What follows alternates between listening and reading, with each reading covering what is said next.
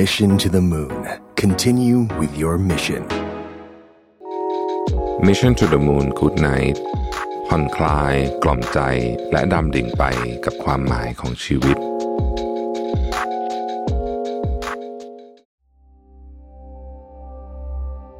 ยินดีต้อนรับเข้าสู่ Mission to the Moon Good Night Podcast ที่จะส่งคุณเข้านอน กับเรื่องราวการค้นหาความหมายของชีวิต ในเชิงปรัชญา และในเชิงแนวคิด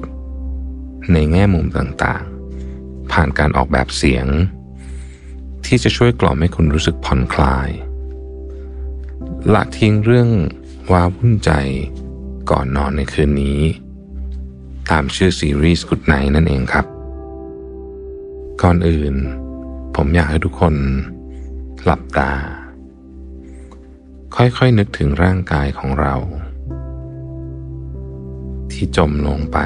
ในเตียงนุ่มๆ สัมผัสอากาศเย็นๆ ที่เข้ามาประทะร่างกาย ผ่อนคลายทำตัวให้สบาย ค่อยๆ ผ่อนคลายร่างกายทีละส่วน ตั้งแต่หัวจรดปลายเท้า สูดหายใจเข้าลึกๆ แล้วบอกกับตัวเองว่า วันนี้เราได้ทำดีที่สุดแล้ว ขอให้ทุกคนวางความกังวลทั้งหลาย ความโศกเศร้า ความโมโห ทั้งหมดทั้งปวง ไว้ก่อน อารมณ์แง่ลบทั้งหลาย ได้หายไปจนหมดสิ้นแล้ว ในตอนนี้ เรามาเตรียมร่างกาย และจิตใจให้พร้อมที่จะเข้านอนกันดีกว่าครับ ไม่ว่าใคร ก็คงจะเคยผ่าน ช่วงเวลาที่รู้สึกว่า วันนี้ไม่ใช่วันของเรา วันที่รู้สึกเหมือนโชคร้าย ทั้งหมดทั้งปวงบนโลกใบนี้ มาลงที่เรา วันที่อะไร ก็ไม่ได้ดังใจสักอย่าง หรืออาจจะเป็นวันที่เราอยากร้องไห้ หรือโกรธ จนอยากแผดเสียงดัง ๆออกมา แต่คุณไม่สามารถทำอะไรได้ นอกจากก้มหน้าก้มตา ใช้ชีวิตต่อไป หลายครั้งที่เราถูกสอนว่า โตแล้ว อย่าร้องไห้ หรือเป็นผู้ใหญ่ก็ต้องทนให้ได้ หลายครั้งใครต่อใคร ก็บอกว่า สิ่งที่เราเจอนั้นมันเป็นแค่เรื่องเล็กๆ หรือเจ็บนิดเดียวเอง เดี๋ยวก็หาย แม้กระทั่งคำปลอบใจของผู้คน ที่พยายามจะให้กำลังใจเราก็บอกว่า เรื่องแค่นี้นิดเดียวเอง อย่าคิดมาก ร้อมสัมผัส ที่แผ่วเบาที่ไหลคำปลอบโยนของคนรอบข้าง คงทำให้เรารู้สึกดีขึ้น แต่ในช่วงขณะหนึ่ง เราก็สงสัยขึ้นมาว่าทำไมการร้องไห้ หรือน้ำตา ถึงกลายเป็นของต้องห้ามสำหรับผู้ใหญ่ทำไม มันกลายเป็นสัญลักษณ์ของความอ่อนแอทำไมเราถึงต้องรู้สึกอายเมื่อร้องไห้ในที่สาธารณะ หรือว่าทำไมเราถึงไม่กล้าเล่า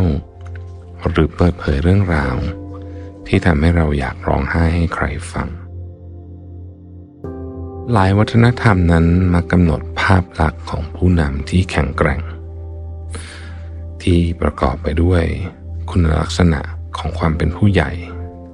ของความเยือกเย็น มีสถานะทางสังคมสูง มีความอดทนสูง และไม่หวั่นไหวต่อสิ่งใดที่เข้ามาประทะ จึงเป็นเหตุ ให้เมื่อใดก็ตามที่เราต้องการก้าวหน้า ต้องการเป็นผู้นำความเข้มแข็ง ความแข็งแกร่ง ที่สังคมคาดหวังไว้ จึงอยู่บนบ่าของเรา อย่างไรก็ตาม เราทุกคนล้วนตระหนักดีว่า ท้ายที่สุดแล้ว วันที่ไม่เป็นใจ มันจะต้องมาถึงสักวัน และชีวิตของเรา ก็ไม่ได้เป็นดังใจเสมอ บ่อยครั้งที่เราต้องผิดหวัง พลาดพลั้งหรือบางวันเราก็แค่เหนื่อยมาก ๆ จนแทบจะทนไม่ไหว ในบางคืน เราอาจจะรู้สึกเหงา เดียวดาย ต้องการใครสักคนหนึ่งนั่งข้างๆ ไม่จำเป็นต้องมีคำพูดอะไร ขอแค่ทำให้เรารู้สึกไม่ได้อยู่คนเดียวบนโลกใบนี้ นี่เป็นความรู้สึกที่เกิดขึ้นได้กับทุกคน ทุกเวลา แต่หลายครั้งเรากลับไม่รู้ว่า จะบรรเทาความรู้สึกเหล่านั้นได้อย่างไร นอกจากพยายามข่มตาให้หลับ ให้ลืมความเจ็บปวด ไปก่อน แล้วค่อยตื่นมาสู้กันใหม่ในวันพรุ่งนี้ ถ้าเป็นแบบนั้น มันจะดีกว่าไหม ถ้าคืนนี้เราได้ระบายความเจ็บปวด ความเหงา ความเศร้า ความหม่นหมอง และทุกความหนักอึ้ง ที่อยู่ในใจของเราสำหรับคนที่เก็บงามความรู้สึก และพยายามเข้มแข็งมาตลอด คุณเป็นคนที่เก่งมาก เพราะตามธรรมชาติของมนุษย์แล้วนั้น เมื่อเกิดเหตุการณ์บางอย่างขึ้น และเหตุการณ์นั้นกระทบกับการเปลี่ยนแปลงที่เกิดขึ้นกับร่างกาย พฤติกรรม การรับรู้ หรือการแสดงออกของเรา มนุษย์จะสูญเสียสมดุลของตัวเองไปตามธรรมชาติ เราจะมีความจำเป็นที่จะต้องรักษาและฟื้นฟูชีวิตให้กลับมาสมดุลดังเดิม นับตั้งแต่มนุษย์มีภาษาใช้ในการสื่อสาร ตั้งแต่เราเริ่มมีหนังสือ จนกระทั่งมาถึงยุคโซเชียลมีเดีย พวกเราไม่เคยหยุดแบ่งปันเรื่องราวต่างๆ ให้สังคมได้รับรู้เลย แม้แต่วินาทีเดียว ในฐานะมนุษยชาติ เราเล่าเรื่องราวตลอดเวลา ในยุคที่ยังไม่มีตัวอักษร เราวาดภาพบนผนังถ้ำในยุคที่ยังไม่มีกระดาษ เราสลัก สัญลักษณ์ เราสลักตัวอักษร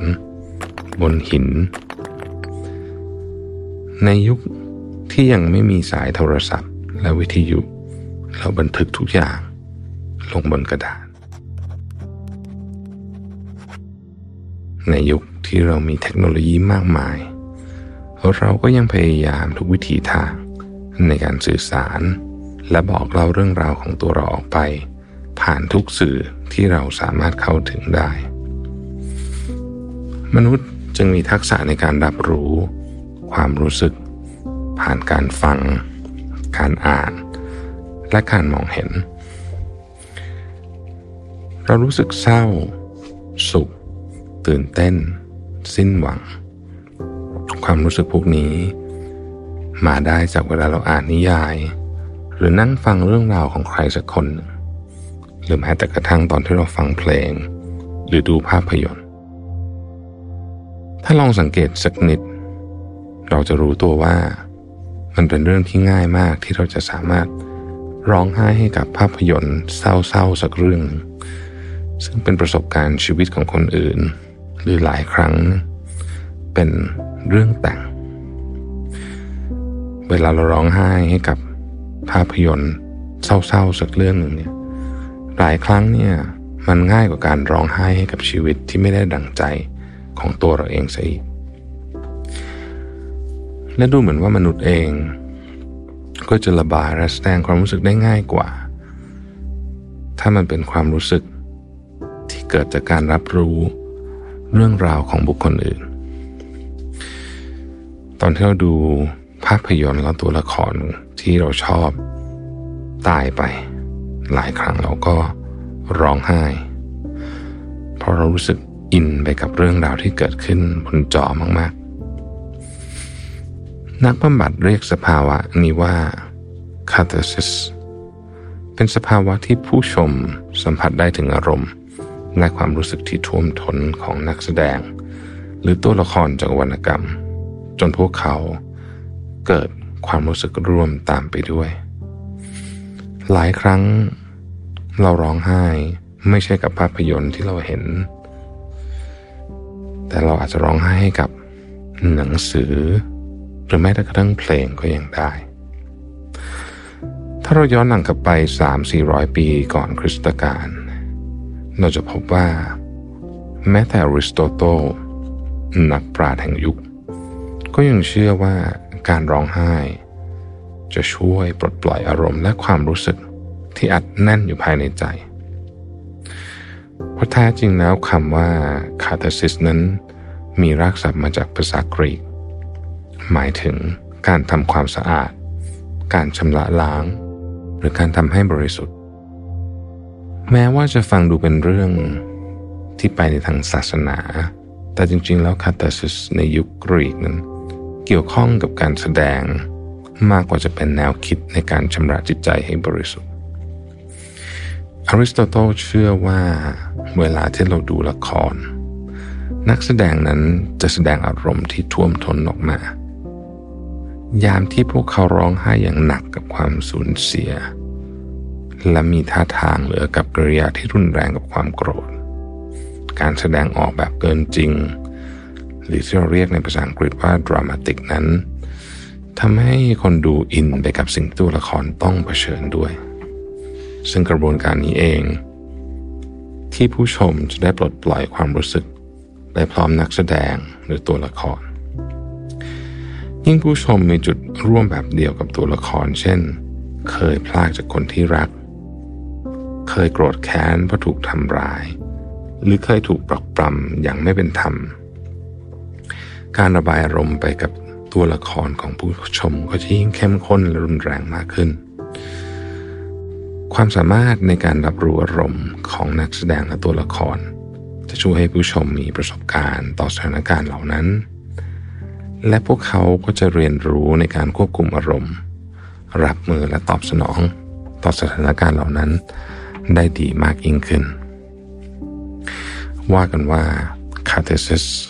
หรือการที่เราอินจนร้องไห้ หรือโกรธจนต้องสะบดคำออกมา พร้อมกับการดูหนังเนี่ย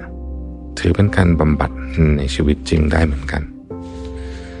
ดูได้จากการพัฒนาความหมายและการใช้งานด้านการแพทย์ของคำในช่วงยุคกรีกเนี่ยคาเทซิสหมายความได้อีกอย่างหนึ่งถึงการถ่ายระบายของออกจากร่างกาย ซึ่งใช้กับของเหลวหรือสารพิษ เช่น การถ่ายเลือด ถัดมาในยุคของบิดาแห่งจิตวิเคราะห์อย่างซิกมุนฟรอยผู้เชื่อว่าพฤติกรรมที่เปลี่ยนเบนและผิดปกติของมนุษย์ เกิดจากประสบการณ์เลวร้ายในอดีต ที่ถูกกดทับไว้อยู่ในจิตใต้สำนึก หรือจิตไร้สำนึก มนุษย์จึงมีพฤติกรรมและความคิดที่บิดเบี้ยวโดยไม่รู้ตัวคาเทซิสจึงถือเป็นการรักษา และบำบัด โดยกระตุ้นให้ผู้รับการบำบัดจดจำและเล่าเรื่องราวในอดีตอันโหดร้ายนั้น เพื่อให้ประสบการณ์นั้นกลับมาอยู่ในจิตสำนึก ซิกมันฟรอยเชื่อว่าเมื่อจิตของเรารู้ตัว และยอมรับว่าสิ่งนั้นมีอยู่จริง เกิดผลกระทบกับเราจริง เราจะสามารถแก้ไขมันได้ โดยในช่วงทศวรรษที่ 1857 และ 1880 นักปราชญ์ชาวเยอรมันได้นำแนวคิดเรื่อง catharsis ของอริสโตเติลซึ่งเกี่ยวข้องกับสภาวะการรับรู้อารมณ์ ขณะดูละครกลับมาเขียนอีกครั้งหนึ่ง จึงเป็นสาเหตุให้นักจิตบำบัดชาวออสเตรเลีย อย่างโจเซฟบรีเออร์ใช้แนวคิดของอริสโตเติลและฟรอยด์ในการคิดค้นการบำบัดบาดแผลทางจิตใจแบบคาเทซิสให้แก่ผู้ป่วยฮิสทีเรียตลอดช่วงทศวรรษที่ 1890 โดยกระตุ้นให้พวกเขานึกถึงเหตุการณ์ทรามาที่เคยลืมไปแล้ว ให้กลับมาจำได้ครั้งหนึ่งและระบายมันออกมา หลังจากนั้นก็พัฒนาเป็นละครจิตบำบัด หรือ psychodrama therapy การบำบัดรูปแบบหนึ่ง ที่นำสถานการณ์จริงมาสร้างเป็นละครไล่ผู้รับการบำบัดสวมบทบาทเผชิญหน้ากับเรื่องราวในอดีตอีกครั้ง เมื่อผู้รับการบำบัดได้เห็นสถานการณ์ ในตอนที่มีสติรู้ตัว พวกเขาก็เข้าใจสถานการณ์ต่างๆ ดีขึ้น และเรียนรู้ที่จะตอบโต้กับสถานการณ์เหล่านั้น อย่างมีสติขึ้นอีกด้วย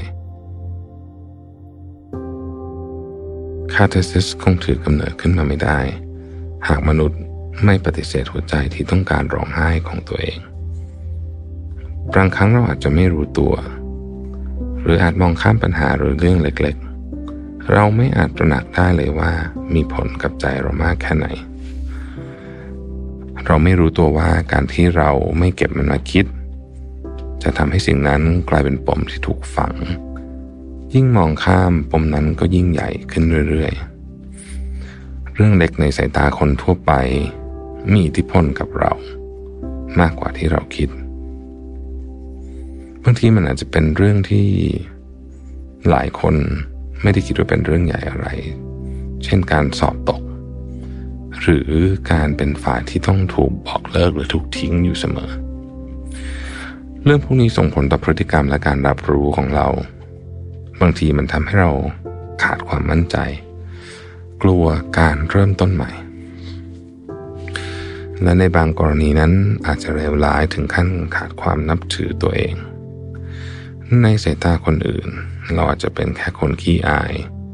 หรือคนธรรมดาที่ไม่ได้มีคนรัก ดูเหมือนคนทั่วไป ที่กำลังใช้ชีวิตอยู่อย่างปกติ แต่เมื่อความกลัวและความเหงาก่อตัวขึ้นเรื่อยๆ สิ่งเหล่านี้แท้จริงแล้ว รอวันระเบิดออกมา เชื่อไหมว่าตอนที่ความรู้สึกข้างในระเบิดออกมา เราพังพรูทุกความรู้สึกทั้งน้ำตา แม้ว่าทุกปัญหา จะไม่สามารถได้รับการคลี่คลาย เราก็ยังคงกลัวการเริ่มต้นใหม่ เรายังขาดความมั่นใจ แต่หลายครั้งพอได้ร้องไห้ออกมาแล้ว เหมือนกับเรื่องราวมันทุเลาลงเบาบางลง นี่คือพลังเยียวยาของการได้ร้องไห้ ราะนอกจากจะได้ระบายความในใจที่อัดแน่นแล้ว ในน้ำตาเนี่ยยังประกอบไปด้วยสารบรรเทาความเจ็บปวด เช่นเบต้าโดฟินอีกด้วยคาเดซิสดีต่อคนที่ไม่ค่อยแสดงอารมณ์ โดยเฉพาะกับความเศร้า มันช่วยให้เราปลดปล่อยความรู้สึกด้านลบออกมา โดยไม่อายใคร ใครๆก็เคยน้ำตาซึม เพราะว่าหนังมันเศร้ากันทั้งนั้น ไม่ใช่เรื่องแปลกอะไร แล้วก็ไม่ได้ทำให้เรารู้สึกอ่อนแออีกด้วย แต่จะดีกว่าไหม ถ้าการระบายความรู้สึกด้วยการร้องไห้เป็นเรื่องปกติ ที่ใครๆก็สามารถทำได้เสียทีนี่ไปกว่านั้นในยุคที่คนเราเหงาเพิ่มขึ้นมากมาย เรารู้สึกขาดคนเคียงข้าง หรือแม้แต่กระทั่งบางครั้งเราอยู่ท่ามกลางผู้คนนับร้อยนับพัน เราก็ยังรู้สึกเหงาอยู่ดี ความเศร้าและความเดียวดายไม่ได้อยู่ที่จำนวนคนที่อยู่ล้อมรอบเรา แต่มันเป็นเพราะความโหยหาและความต้องการบางอย่างในใจของเราที่ก่อตัวขึ้น ไม่ต่างจากเมฆฝนที่ตั้งเขาก่อนพายุจะซัดเข้ามา อย่างที่บอกไปครับว่ามนุษย์เราเนี่ยมองข้ามความรู้สึกของตัวเองเก่งมาก ในขณะที่สามารถรับรู้และรู้สึกร่วมกับผู้อื่นได้ดีกว่าเยอะ บางครั้งความรู้สึกของคนอื่นก็ชัดเจนกว่าความรู้สึกของตัวเราเองด้วยซ้ำแต่เพราะเหตุว่ามันไม่ใช่เรื่องของเรา เราจึงมีสติ และสามารถมองเรื่องนั้นในมุมมองของบุคคลที่สามเหมือนตอนเราอ่านหนังสือหรือดูละครได้ เรามีสติสัมปชัญญะเพียงพอ ที่จะรู้ว่าเรื่องแบบนี้ต้องรับมืออยังไง และต้องตอบโต้กับสถานการณ์อย่างไร หรือนี่กรณีหนึ่ง อาจกล่าวได้ว่า การรับรู้ความรู้สึกของคนอื่น และแสดงออกกลับไปนั้น ง่ายกว่าการรับรู้ และแสดงความรู้สึกของตัวเราเอง คุณอาจจะเป็นผู้นำองค์กรขนาดใหญ่ที่ต้องรับผิดชอบ ชีวิตพนักงานหลายร้อยหลายพันชีวิต คุณอาจจะเป็นพนักงานใหม่ที่กำลังมุ่งมั่นในการพิสูจน์ตัวเองด้วยการทำงานหนัก คุณอาจจะเป็นลูกที่กำลังแบกรับความคาดหวังอันยิ่งใหญ่ของพ่อแม่ คุณอาจจะเป็นเสาหลักของบ้านที่ต้องหาทางกอบโกยรายได้ให้ได้มากที่สุด คุณอาจจะเป็นคู่รักที่กำลังเผชิญกับช่วงของความสัมพันธ์ที่กำลังสั่นคลอน หรือคุณอาจจะเป็นคนธรรมดาที่ทำงานเหนื่อยล้ามาทั้งวัน แต่กลับกลายเป็นว่าเย็นวันนั้นไม่มีรถผ่านสักคัน แม้นั่งรอมาเป็นชั่วโมงแล้ว อยากกลับบ้านจะแย่อยู่แล้ว ก็ไม่รู้ต้องรอไปอีกนานแค่ไหน หรือคุณอาจจะเป็นแค่คนคนหนึ่งที่พยายามเพิกเฉย ต่อความรู้สึกของตัวเอง หรือไม่รู้จะระบายออกมาอย่างไร ไม่ว่าคุณจะเป็นใคร เจออะไรมาก็ตาม ไม่ว่าวันนั้นของคุณจะหนักหน่วง และยากลำบากแค่ไหนก็ตาม คุณสามารถระบายมันออกมาได้เท่าที่ต้องการ อย่าอายที่จะร้องไห้ถ้าสุดท้ายแล้ว มันช่วยบรรเทาความเจ็บปวดในใจของคุณได้ ร้องไห้จนเหนื่อยเดี๋ยวก็รู้สึกดีขึ้น แล้วก็หลับไปเอง ถ้าโกรธแล้วอยากจะร้องตะโกนออกมาให้สุดเสียงก็ทำได้เช่นกัน บางที ความโกรธ ความเศร้าและความเหงา มันอาจจะเงียบเสียงลงไปบ้าง ถึงตอนนี้อยากให้ทุกคน หายใจเข้า หายใจออก หายใจเข้า หายใจออก หายใจเข้า หายใจออกหวังว่าเรื่องราวที่นำมาเล่าในวันนี้ จะช่วยทำให้คุณรู้สึกผ่อนคลาย และหลับสบายขึ้นนะครับ เราพบกันใหม่ใน EP ถัดไป กุดไนครับ